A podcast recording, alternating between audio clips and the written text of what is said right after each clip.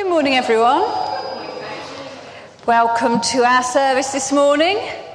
It's good to see you all here. I, I um, thought you might like the heating on this morning. Yeah, it's a bit chilly, isn't it? But don't worry yourselves, it's supposed to warm up the end of the week and be a balmy 17 degrees with a bit of sun. Autumn is coming. Wonderful. Okay, I'm going to ask you a question this morning. It's a simple question. Is there anything you've had to work hard at this week? Or has anyone done any work this week? Or is there something you found particularly difficult and you've had to put in a bit of hard work? I was going to give you a couple of minutes, but you know, comrade, yes. I built something really small and I found that not only do I have to wear my glasses, but I also have to use a magnifying glass. Oh dear. so it feels like I'm cheating. But You built something really small and you're now having to use glasses and a magnifying glass. Oh no. That's a bit scary. What have you done? Difficult reading. Was that at school, at home? Bit both?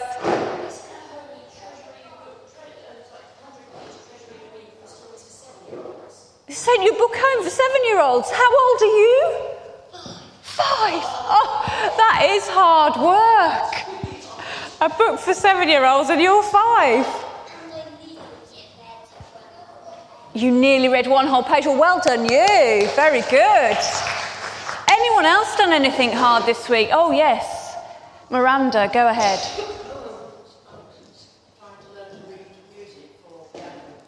Reading music for piano.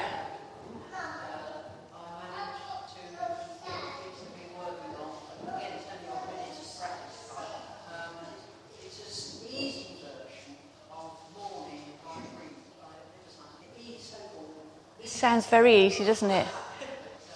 Learning to read music, that's a bit tricky, isn't it? John, what have you done? You climbed Skiddaw Mountain. On Tuesday, was that wet, windy, cold? Yeah. And strenuous. But I bet you felt good at the end, didn't you? Oh. There was a pause. My knees and my back hurt. Brilliant. Oh, yeah, Emma. I've had to be really kind of brave emotionally because my niece has gone to university and um, I worry about her. Your niece went to university and you're worried. It's hard. There's a lot of hard things that we have to do, and also a lot of things that we have to work hard at to make them succeed.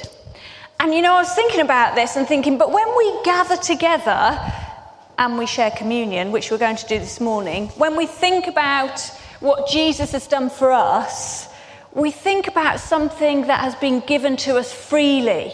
We haven't had to work hard for it. We haven't had to graft, we haven't had to try and get over something that's really difficult. We've been offered new life freely by Jesus. There's a passage in the Bible from the book of Romans, which hopefully will appear on the screen in a moment.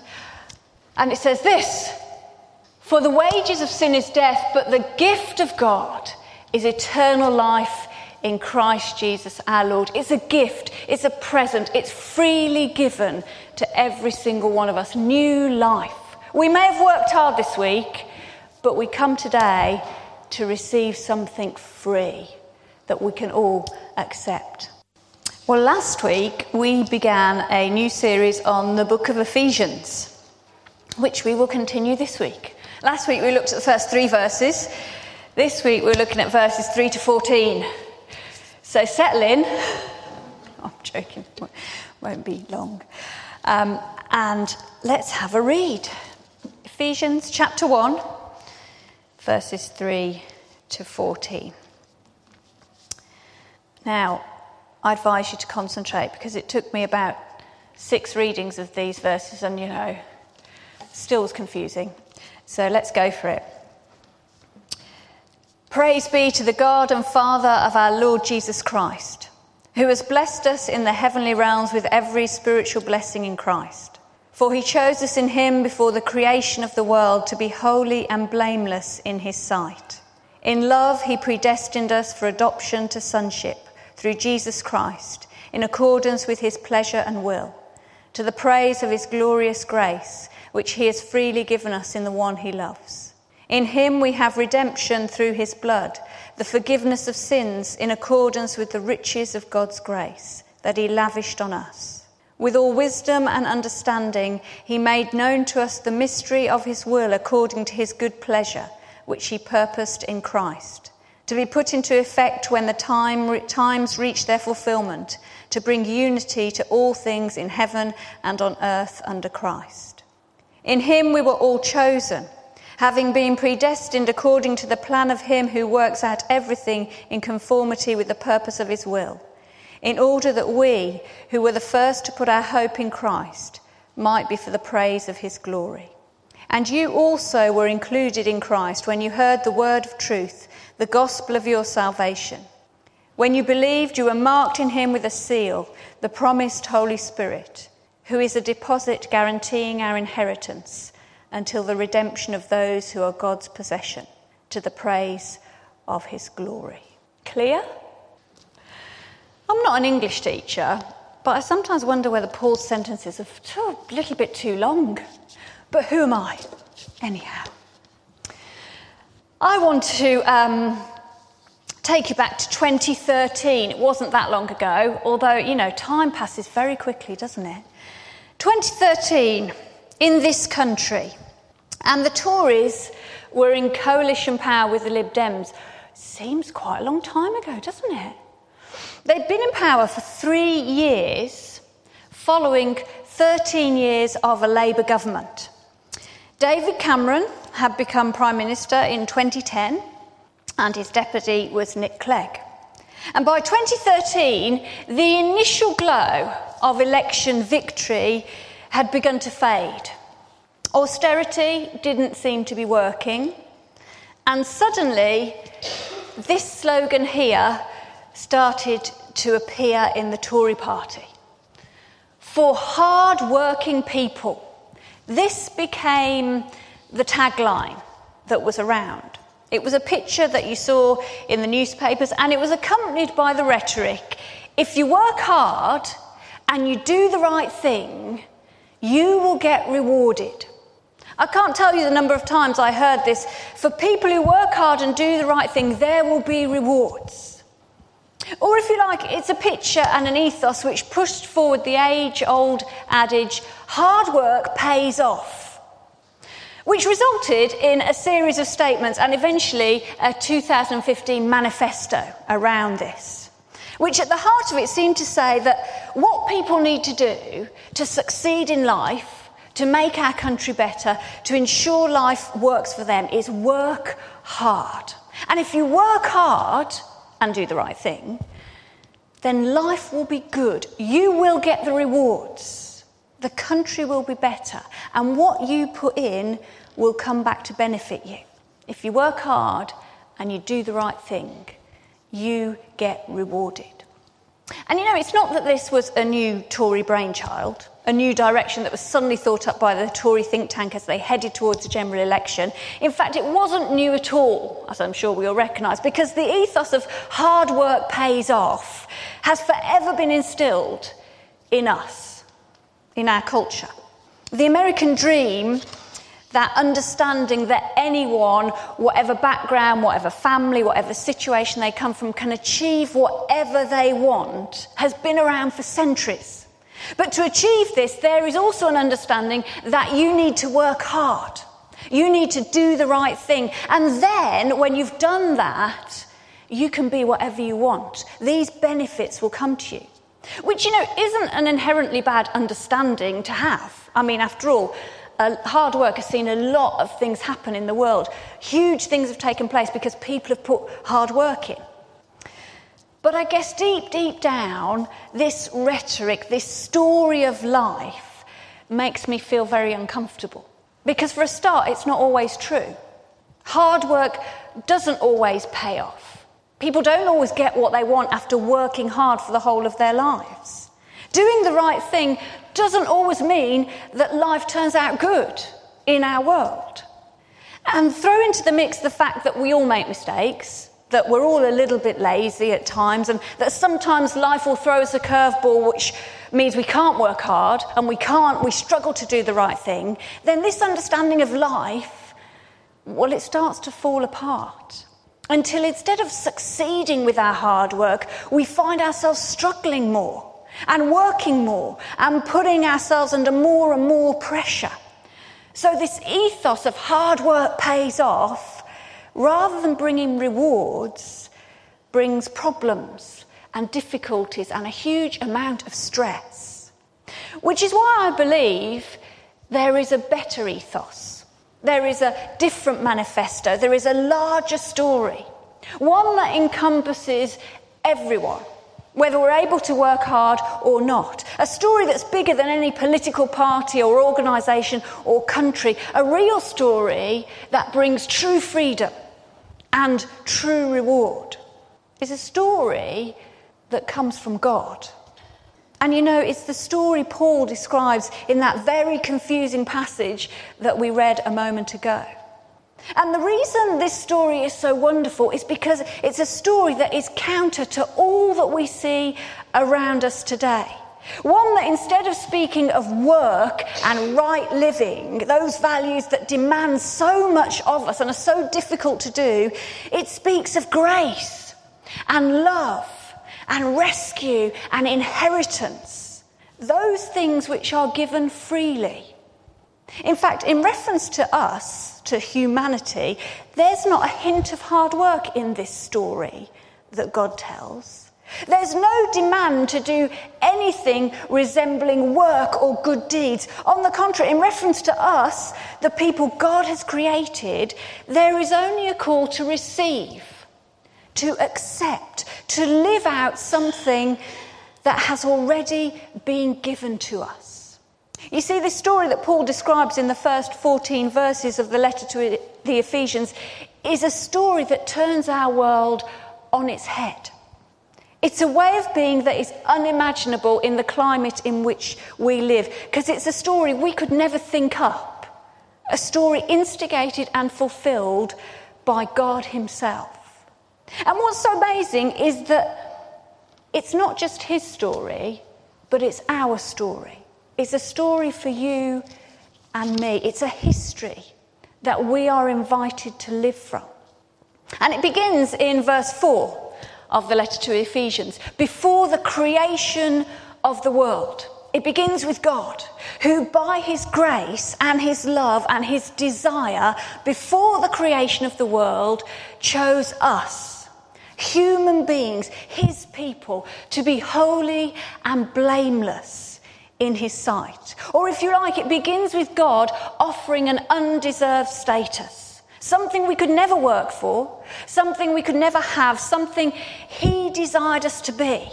It begins with God so full of grace and love that he couldn't help but lavish goodness upon us, choosing quite undeservedly to declare us holy, blameless, worthy. And he didn't do it because we'd worked for it and he thought that's a good reward. He didn't do it because we tried to be good enough and we just made the grade. He didn't even do it because we showed any interest at all. He did it before we were even here, before we were even created. This was God's desire. He made this wonderful decision to love humanity and to create his people without expecting anything from us first, which is amazing. And it's not something which I think I really know how to do, or maybe any of us really know how to do. But then when he had chosen to do this, he unbelievably made this choice possible by sending Jesus, who willingly came to fulfill this plan, that we might be forgiven that we might be set free, that we might be the people God had always intended us to be. He sent Jesus, who came to live among us, who immersed himself in our pain and our life and our situation until the time was right for him to turn the world's ethos upside down and show that actually God loves everyone. Not just those who work hard and do the right thing, but actually, God wants everyone. So much so that He was going to make it possible by dying a criminal's death on a cross, so that humanity, people, those who were heading for death, those who God had chosen before the beginning of the world, might instead be able to live. Or, as Paul says here in verse 7, so that in him we might have redemption through his blood, the forgiveness of sins. Or, if you like, Jesus came to show us what our real story was. It wasn't us working hard, doing the right thing, making all the effort. It was Him coming to fulfill that criteria so that we undeservedly might get all the reward. This is the Christian story. I'm sure most of us know it in one form or another because it's the heart of our faith. It's the centre of what we believe. It's the death and resurrection of Jesus Christ, the Son of God, that we celebrated this morning in communion at this table. But as Paul describes it here in the letter to the Ephesians, it's also our history. It's where we have come from as the people of God. Not just a nice story that we dip in and out of on a Sunday, but our history, where we live from. It's not through an ethos of work hard, do the right thing, get the reward, but through, through an ethos of chosen, freed, forgiven that we are called to live. No longer are people who need to work for acceptance or do the right thing for forgiveness or buy our way into the good graces of God, but instead of people who have had the riches of God's grace lavished upon us until we can hardly stand for its wonderful weight. And you know what's so amazing is that this act of God, this wonderful story of God's grace and love, wasn't carried out begrudgingly, you know, oh, they've messed up again. We better do something about it. Let's go and rescue them. You know, it wasn't carried out as something God thought he had to do. It was carried out with excitement and joy. At least this is how Paul portrays it in this passage with the words that he uses. As if God could barely contain himself as he outpoured this love and grace so that it tumbled upon us again and again and again. Do you know, it reminds me a little bit of when um, my eldest son James was in preschool. And he'd been at preschool for a year and he'd really enjoyed it. And he was just four, and he was going to school the next year. And so at the end of the year, he bought a present for his key worker, for the person who had helped him and looked after him, and that was a lady called Julie. And he picked this present himself, which we thought at the time was great. Um, and so he chose a lunchbox because she's going to need a lunchbox. And he chose a little picture because she'd like to hang a picture on her wall. And then we wrapped it up and uh, we took it in. We took it in at the beginning of the day, and James was so excited, had this present in his hand, and he just walked up to Julie, barged past everyone else, not bothered, handed it to her. It's for you. I said, Oh, James, that's lovely. Thank you so much. And then she carried on talking, and he was like, You could see him like this. And he went, It's a present. And she went, Oh, yes, thank you, thank you. And he went, It's a lunchbox, and it's a picture. And she was like, Oh, that's really nice. And I went, You're not supposed to really tell people, but it's fine. Julie will open it. Went, Can you open it? And she went, I'll do it in a minute. And then he started tearing off the paper. So Julie had to open it and look at it and make the appropriate noises because there was just no option. You see, he was so excited about what he'd done and how he was going to give this to her that he just couldn't wait for her to have it. And this is the feeling we get from this wonderful passage, albeit a bit confusing with the big words and everything. This is the feeling we have.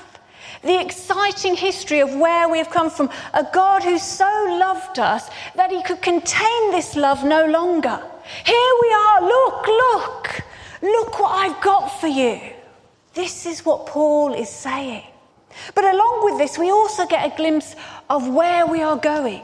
An understanding that God has not simply done all these things in the past, but He's also promised us an inheritance. That one day, when the time is right, God, having loved us and freed us, will also give us an inheritance of the world, brought to completion in Jesus Christ. One day, when all is made right, our inheritance will be heaven and earth in perfect harmony with God reigning at the centre of all. God's kingdom come.